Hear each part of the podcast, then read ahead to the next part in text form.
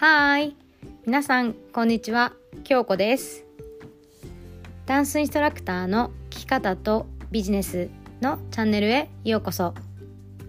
こちらのチャンネルでは、すでにダンスインストラクターをされている方、またはこれからダンスインストラクターになりたい方、そして今後の将来のためにどのように生活やビジネスをしていくか、皆さんの可能性にフォーカスしてモチベーションアップにつながるような内容をテーマに配信をしていきます。それではこのチャンネルが少しでも皆さんのお役に立ちますようにエピソードへどうぞ。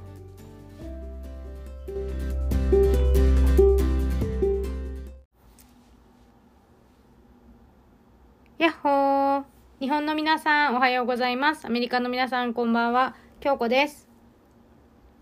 明けましておめでとうございます。皆さん今年もよろしくお願いします。はい。いつもね、このエピソードを聞いていただいてありがとうございます。またはね、初めて聞いてくださる方も、ぜひ、えっ、と、まあ、こんなところは共感できるなとか、あとそういう考え方もあるんだなとか、あとは皆さんね、もし聞いて、えっと、自分のね、考えが多分あったりとか、いろんなことをね、こう一緒に考えて、まあ、考えるっていう、そう、ところとか感じるってところを最近そうすごく大切にしているので、もしね、あの、共感していただけたりとか、何かもっとこういうこと知りたいよっていうことがあれば、インスタグラムからね、リクエストも募集してるので、ぜひぜひ、えっと、私とつながってください。はい。えっと、昨日ね、インスタグラムで、えっと、ポストしたんですけど、まあ、明けましておめでとうございますの、のご挨拶と、あと、今、私、ワシントン州のシアトル付近、もっと下なんですけどね、に、えっと、住んでいて、やっぱりこう、シアトル日本人が多いんですよね。っていうのも、まあ、日本からこう、アメリカの、アメリカにこう入ってくる際に一番距離的に西側で近いっていうのもあって、日本人の方が非常に多いです。ただ私の住んでる地域では本当に全く見ないので、まだね、日本人の方と出会ってこうお話しするって機会がないんですけど、あ、そうだ、出産の時のその通訳さん、うん、が、あの、アテンドしてもらってた時は、そう、いらっしゃって、その方とちょっとお話しする機会があったんですけど、あと日本人のコミュニティもいっぱいあるんですけどね、まあ探してるんだけどなんか、うまくね、まだ出会えてなくて、なんか必要、今の私には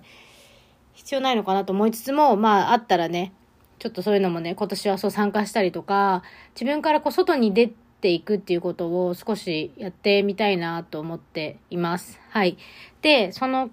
そう、あの、今日お話ししたかったことが、そう、あの、01って、あの、ゼロから戻って、なんとゼロから何もない状態で1を作るのって、すごく大変なんですよね。で、これって、私、その、ダンスやる前ってもちろんダンスやったことなくて、ゼロの状態からだんだんできるようになって、今度はゼロの状態から、じゃあお教室開いててお仕事、ビジネスとしてやって、まあお仕事、お仕事っていうかもう好きなことだからお仕事してるっていう感覚よりも伝えたいとか広めたいとか、この同じ気持ちを共感したいなっていうので、あの、始めてったんですよね。で、そもそも、あの、そのなんでダンスをね、こう教え始めたかっていうのも、あ、なんかこの感覚とかこの素晴らしいものをもっとこう世に広めたいっていうのと、あとこの、私が好きなものを一緒にこう共感してくれる仲間が欲しいなと思って。で、そうなると、あの、伝える側、まあ、要は発信して伝える側にならないと、こう、集まんないなっていう感覚がなんかあって、ああ、じゃあやっぱりこう、先生としてっていうか、広める側、伝える側として活動していこうと思って、インストラクターになったんですね。で、まあ、その01をね、今まで、あの、人生の中で0101、を、そのダンスに出会ってから01をすごいいっぱいやってきたんですよ。イベントでもそうだし、お仕事でもそうだし。で、やっぱり当時本当にあの何か初めての発表会時の時なんか、本当に何をしていいかわからなかった。ととにかく無駄な動きが多くて走り回ったりとか、なんかいろいろ調べたりとか、なんか大丈夫かなって不安に不安が勝って、こう、稼働にすんごい動く、稼働して、で、すごい本当に寝れないのとか、当たり前だったし、初めての発表会やった時は、5キロかな落ちて、もうなんか本番、自分もね、現役でそのダンスやってて、コンテストとか出たりとか、ショーケースとか出たりとかしてたから、すごい痩せちゃって、痩せて、こけた状態で、当時の写真を見るとね、すごいスッキリして、してるんですよね。うん、スッキリしてるというか、もうなんか痩せ、すごい痩せちゃって、5キロぐらい落ちたのかな、その時。で、それのところ、今でもね、そう思い出すっていうか、そうだったし、あと初めてその夏のね、お祭りのフェスをやるときも、本当にその時も何や、何から準備していいかわかんないし、誰に何を聞いたらいいかもわかんない。で、もちろん主催だからこう、いっぱい人をね、動かしてるわけじゃないですか。だから、なんだろうな、すごい稼働してたんで、初めてはその時もなんかめちゃくちゃ胃が痛くなってすっげえ大変で、で、終わった瞬間にもう泣き崩れてたし、なんか限界超えててた時とかもあって、うん、でもまあみんなと一緒にやって、で結構、あの、タイプ的に思考を使うから、すっごい後終わってから反省するんですよね。これはまあエニアグラム学んでから、なんでそういう風になってるかっていうのが、もう理解できたから、今は、そこまでこう振り返って、あ、これができてなかった、あれができてなかったっていうのも、なんか、もちろん必要なところはやりますけど、過剰にやりすぎないくなったけど、当時はそんなこと、まあ知らないし、自分ともその向き合ってるっていうか、もうとに、とにかく、やる、やるぞ、やらなきゃやるぞ。なんか、な、この千葉県でね、インストラクターやってたんですけど、千葉県の盛り上げるぞみたいな感じでそうやってたので、自分のミッションっていうか任務だと思ってやってたから、あの、そう、とにかく、とにかく、走ってね、やってたんですよ。で、そうそう。で、で、01をまあ作るのって最初の頃って本当に、すっごいそんな思いしちゃってたんだけど、2回目もやっぱ同じぐらいきつくて、3回目、4回目ぐらいになってくると、あ、ちょっと慣れてきたなって、だんだんなんか勝手が分かってきて、大丈夫になってくる。で、5回目、6回目ぐらいになると、もっと改善こうしよう、ああしようってって、なんかどんどんどんどんその大きくなってったし、もっとこうしてみよう、ああしてみようっていうものが出てきたりとかね。いろいろ、まあ、行動に移せていけたんですね、スムーズに。うん。で、その01をそのいっぱいこなしてきて、すっごく大変だなって思うんだけど、なんだけど、その、本当になんか01って、私 A4 の紙が好きで、この白紙の状態がすごい好きなんですけど、白紙の状態って、はいどうぞって渡された時に、私こう、絵を描く、ね、描くのが好きな人だったら絵を描いたりとかするんだろうけど、なんか、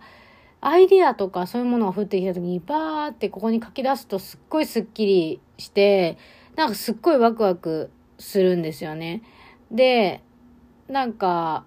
自分の頭の中ってやっぱり見えないし、考え、すっごいすっごい考えてて、いいアイディアとかも降りてきたりとかするんだけど、なんか、自分がこうやって喋って、表す、表現する言語化と、また書き出す言語化ってなんか違くって、で、そこがなんか面白くって、最近その、もう A4 の白いこの紙が大好きなんですけどね。なんか、うん、で、その書き出してるんですよ。で、それを、その01も、なんかその真っ白な紙に、はいどうぞって、や、やられてる状態だから、何でもできるし、で、ただそこで、やっぱりいろんな、なんつうのかな。これはこうするものだとか、こうするべきとか、こうじゃなきゃいけないとか、周りのその意見とか、えっ、ー、と、人間関係でいろいろ何かこの一つの作品とかそのものとか舞台とか発表会も作り上げるのもいろんな人がね、絡んでくると、ああ、じゃあこうした方がいいか、あした方がいいかって、あの、まあ、関わっていくうちに、ね、作り上げていく最中にそれはもちろん起こるんだけど、その前に自分がどうしたいかとか、どう、いうふうなことを考えてるかっていうのを書き出すのって、ものすごく楽しい。うん、から、あの、そう、今年はね、その、もちろん01で1から2っていうところも、なんかフェード的にはあるんですけど、うーん、フェード？フェーズ的にはそうあるんですけど、なんか01大変だけど、すごいその白紙になんかその書く感覚として楽しいよなっていうで、その人生も、なんかこの自分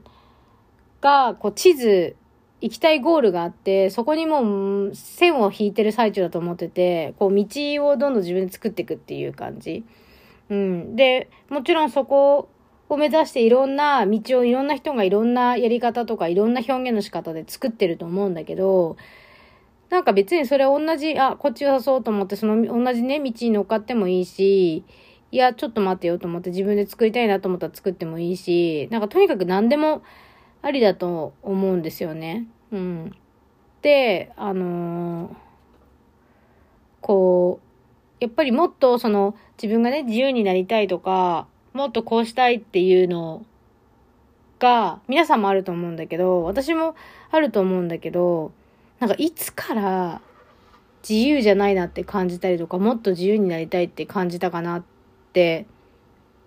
考えた時に、なんかずっと自由なんですよ。誰もなんか、私は縛るものもなければ、あの、こう、どっかに押さえつけてね、貼り付けられてるわけでもないじゃないですか。体的に。体をどっかね、椅子にくくりつかれ、とか閉じ込められてとか、そんなこともないわけであって、じゃあ何がそうさせてるかって言ったら、やっぱり、あの、今まで見てきたものとか、感じてきたものとか、見えない部分の力でもそうだと思うんですけど、いろいろね、エネルギーのこととか、あの、例えば過去から、えっ、ー、と、もう代々ね、受け継げ、受か、受け継がれているなんかこう因縁っていうものもあると思うんだけど、そういうのとかね、なんかあって、で、そういうものが知らない間にこうやっぱり細胞レベルでね、もう浸透してて、勝手に自分が無意識の中でやっぱり何か背負ってたりとか、なんか自分はこういう立場だからこうしなければいけないっていう、もちろんね、やるべきこととかやらなきゃいけないことっていうのもあると思うんだけど、あの、勝手にもう本当に思い込みで背負ってることってたくさんあると思うんですよ。で、私はそれをな、去年、結構大きなものを手放したなって思うの。でも人がそれ聞いてもそんな大したことないじゃんと思うかもしれないんですよ。だけど自分にとってはそれがすごい大きい要素で、えっと、それをね、何年ぐらい背負ってたんだろうなって思うと、もうちっちゃい時からそうだったし、20年、30年ぐらいそれもうがっつりあの、なんつうの、背中に乗っけて、よいしょっつってもうおんぶしてる状態だったと思うんですよ。で、それが、本当に、あ、なんだ、そんなこと誰も望んでないなっていうか、あの、それそうなったらありがたいかもしんないけど、家族的にも、ご先祖様的にもありがたいかもしんないけど、別にそれを、あなた一人にじゃあ、はい、貸せます、京子さんこれやってくださいっていう感じで、まあ、ご先祖はそれ望んでないだろうなって思った瞬間があったんですよ。それ出来事であって、あ、違うわ。なんかメッセージが違うっていうか、それをさせたいために私これやってるわけじゃないやって思って、それね、なんかね、いっぱいね、そのマイン、あ、ま、えっと、お金のワークと、マインドセットのね、ワークと、あと、うん、なんだ、えっと、潜、あ、潜在意識のワークもそうだけど、あ、インナーチャイルドのワークかな？うん、それをやった時に、そうそうそうそう、そのなんか、手放しっ、手放しっていうか気づきね、気づきがあって、で、気づいた瞬間にもうなんつうの、手放しちゃってる状態なんですね、やっぱりね、気づいて、あって思ったら、あ、もうその重荷を下ろして大丈夫だって、そう、気づいて、で、それがあって、で、そうやっぱそれ、それを、そう、それをね、あの、があってから、今度何が起きたかっていうと、うんと、やっぱりこう、そのね、何を背負、じゃまず何を背負ってたかっていうと、その収収入を作るとかお金を稼ぎたいとか、まあみんな誰だってあるし、みんなその生きていくためにお金って絶対今のね、世界っていうか社会だと必要だから、あの、いいと思ってるし、私はそのお仕事に対して自分でそのクリエイトしていくってすっごい楽しいことだと思うの。自分の、あの、自分の自己表現だと思ってて、仕事、お仕事とか、そのビジネスも。で、それをやっぱりこう、人に認められたりとか、えっと、人から評価されたりっていうのも、なんかある程度この人間関係で生きていく中で自分のモチベーションにつながったりとか、自分が向上するためにいろいろ発見できたりとかすると思うから、あのいいなって思うんですよね。そのなんかチャレンジしたりとか、えっ、ー、と、新しく自分で一から作ってね、それをこう世の中に出していく。それでね、まああの、いい評価もあれば悪い評価もあったりとかしてその自分をやっぱ成長させるために、すっごい、あの、いいなって、仕事ってすごいいいよ、いいよなって、それで、例えば、必要な方に届けて、ね、お金を対価としていただいたりとか、あとは、こう、ありがとうってね、言ってもらえたりとか、すごいね、すっごい素晴らしいなと思うんですよ。で、それをしていく意味みたいなところに、それのお金をじゃあ稼いだら、まず先に、えっ、ー、と、お墓を、えっ、ー、と、綺麗にしようとか、お墓を作り直そうとか、あとはそのあのおばあちゃんちの家がなんかボロボロだから、あの、周りにね、迷惑かけちゃうから倒れちゃったら、じゃあ壊そうとか、おばあちゃんそう亡くなっちゃってるんですけどね。じゃって、それって、あの、親の兄弟たちがやっぱりみんなそこ心配してやったらいいんだけど、なんか、あ、これ見てると誰も動かなそうだから私やろうかなとか、なんか、お金を稼ぐってなったら、イメージするのはそこにお金使いたいなって、そのなんかすぐね、ダイレクトにそこに行ってたの。で、でもそれが当たり前だったから、か、思考がね、思考が当たり前にそうなって、毎回毎回そうなってるから、気づかなかったの、全然。気づかなかったんですよ。で、あれちょっと待ってって思って、なんかそのそのいろんなワークをやってる時に、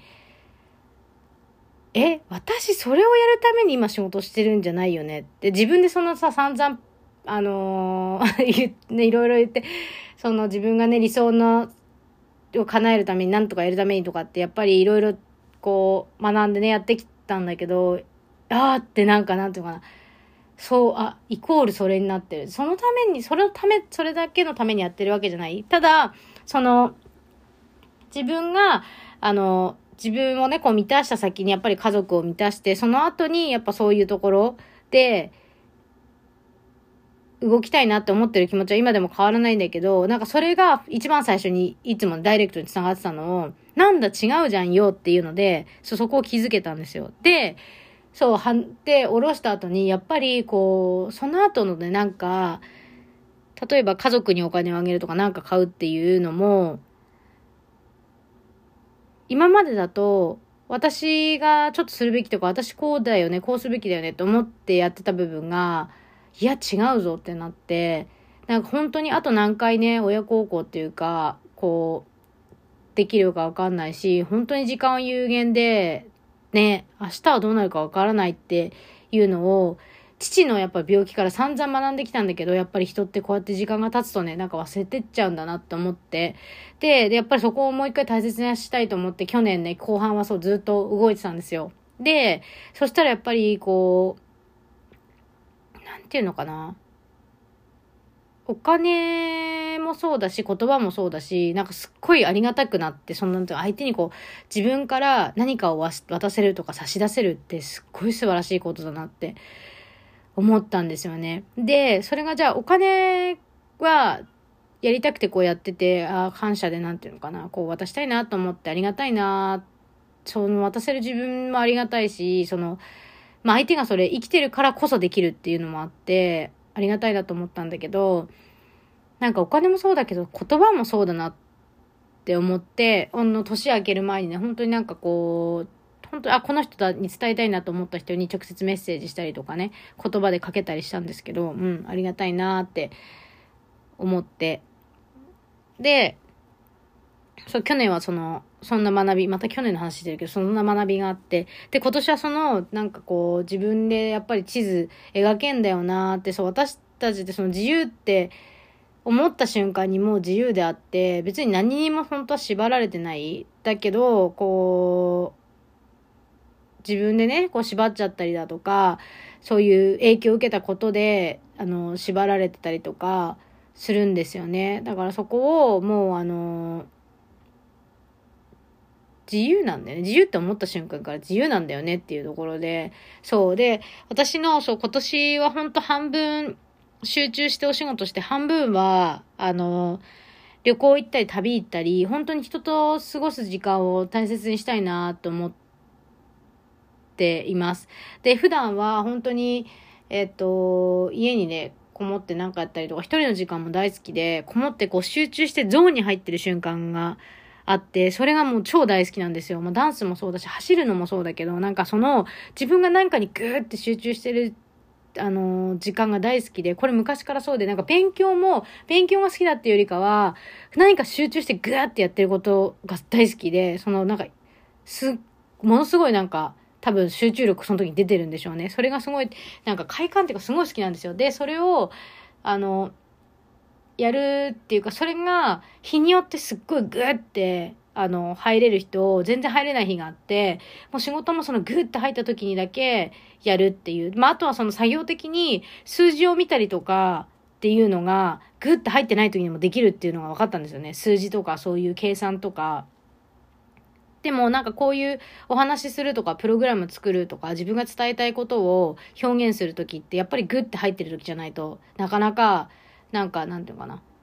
うんと自分でこうしっくりくるものが出ないっていうかそうでもそれって本当ダンスの作品作ってる時もそうでやっぱこうあの、考えてる、体の中体感っていうのかなうん、が、こう、一気にわーって盛り上がるときには、やっぱ一番いいものができるっていうか、そう。で、それに、まあ気づいたんですよね、去年。で、なので今年は、うんと、その体感を大切に、まあ、ゾーンに入ってる時にぐっとまあ半年集中する。183日。で、182日は、あのー、そう、ぶっ飛ぶって書いたんですけど、ぶっ飛ぶっていうのはなんかいろんな意味で、なんかこう、いけると思ったらいけると思うから、こう振り切、振り切って、振り切るっていうかな、ビビんないっていうかな、うん、とか、あとは、飛ぶ、飛ぶっていう意味もあって、なんかこう飛行機に乗ったりとか、いろんなとこに顔出しに行くって自分からこう、うん。あ、ぶっ飛び、うさぎだね。そう、うさぎのイメージはなかったんだけど、なんかこう飛んでいくっていうので、そうやっていきたいと思います。はい。なので、えっ、と、私のそう、今年の、まあ、過ごし方っていうか、意識は、そんな感じで、何か達成したいことうんっていうのはそう今年はあの新しくそう学びをねえっと始めるんだけどそれもあのなんかなんていうのかな本当に大切な人たちに届いたらいいなって思うしあとはその学びもやっぱ自分含め家族にプラスになる絶対になるっていうのもそう理解してて、まずはそこからっていうのと、あとは自分がね、こう届けたい人に届けれるように発信を、そう、あの、していくっていうところですかね。だから、インプットも大好きなんだけど、アウトプット多めにねってそう思ってます。はい。うん。そうかな。そんな感じですかね。うん。はい。ね、今年は皆さんはね、どんな感じで、どんな意識でね、過ごしたいか、もしあればね、あと何か達成したいこととかね、あったらね、ぜひぜひ、えっ、ー、と、インスタグラムのね、えっ、ー、と、投稿があるので、そこにコメントでもそのいただけたら嬉しいです。はい。ちょっと長くなってしまいましたが、えっ、と、今年もね、えっ、と、こんな感じで、えっ、と、配信していきますので、どうぞよろしくお願いいたします。はい。で、えっ、と、そうです。えっと、このラジオを聴いてくださってる方で、1月から、また、1月からってもう今月ですね。今月から、えっと、またね、その6ヶ月のプログラムのメンバーを募集しています。で、えっと、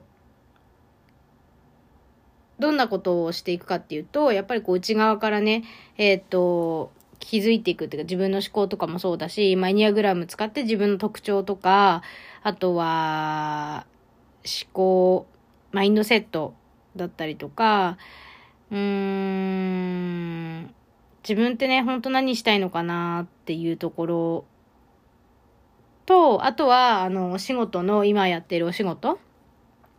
の、えっと、まあ、ダンサーとかダンスインストラクターの方だと、今持ってるね、お仕事に対して、あの、ちょっとスケジュールの整理整頓とか、あと、まあ、一緒にそのお金を計算して、もっとここを増やすとか、ここを減らすとか、まあ、コンサルみたいなこともやります。で、ワンオンワンのセッションとかグループセッションでは、もうその時、その、本当にその瞬間、あ、これ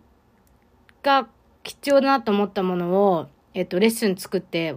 配信している感じなんですね。なので、たくさん、えっと、前回のね、6ヶ月の、えっと、プログラムは、本当にその瞬間その瞬間、あ、これ例えば、SNS でこの子が発信するのにこれが必要だなと思えばそのレッスンしたりとか、あとは教室の運営でもっと拡大するスタジオを建てるとか、あとは今ね、持ってる仕事が多すぎて、ちょっと自分のことにフォーカスできないとかっていうのの、やっぱ時間の使い方とか、えっと、こう、スケジュールの立て方とかね、うん。ものをレッスンにしてこう配信したりとか、えっ、と、ティーチング、ズームで、あの、ティーチングしたりとか、そういうことをそう6ヶ月のね、間にいろいろやってきました。で、えっ、と、まあ、そっちのプログラムもあるんですけど、こっから、またその半年、えっ、と、今度1年のプログラムもあって、そこからもっとそのさらに、えっ、と、オンラインでお仕事をするとか、えー、今やっているね、こう、スタジオの、もっと集客とか拡大とかを、あの、数字的にも外側的にもそうなんですけど、うーん、もっとね、こう、自分がこう、ビジネスオーナーとして、まあ、個人事業主として、で、バーンアウトしたりとか、うん、本当にやりたいことが形にできるように、こう、サポートをしています。で、あとはね、どっちのやっぱり、一番多いのがなんか、これって合ってるかなとか、なんかだ、これやって大丈夫かなとか、やっぱ多いのはその、指導者の、まあ、育成とかね、うん、本当にそこ、難しくて壁にね、やっぱり皆さんぶち当たってると思うんですけど、そこのね、やっぱ対人間関係になってくるので、そこはやっぱりニアグラム使ってとか、リーダーとして、こう、発するね、メッセージ性とか、そういうことも、まあ私が客観視してっていうか、私もそうリ、ーダー歴って言ったらあれだけど、結構もう長いのでね、ずっとそういう、うん、あの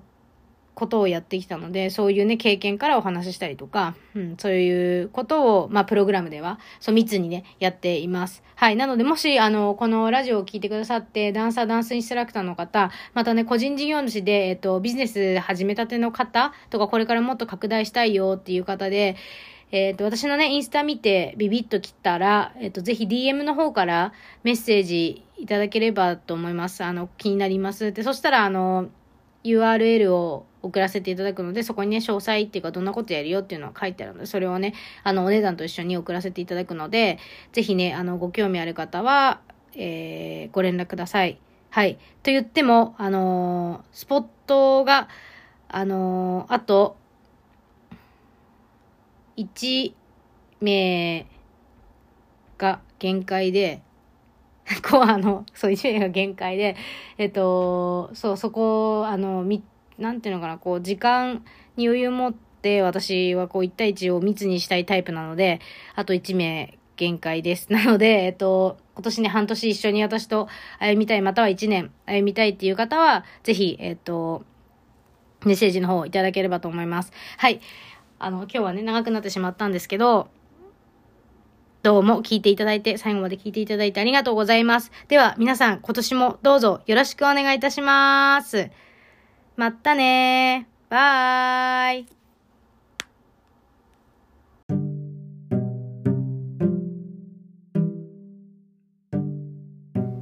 本日もご視聴いただきありがとうございました。こちらのラジオがいいねと思ったら、いいねボタンと、またご感想、ご質問等あれば、メッセージもお待ちしております。それではまた次のエピソードでお会いしましょう。またねー。バイ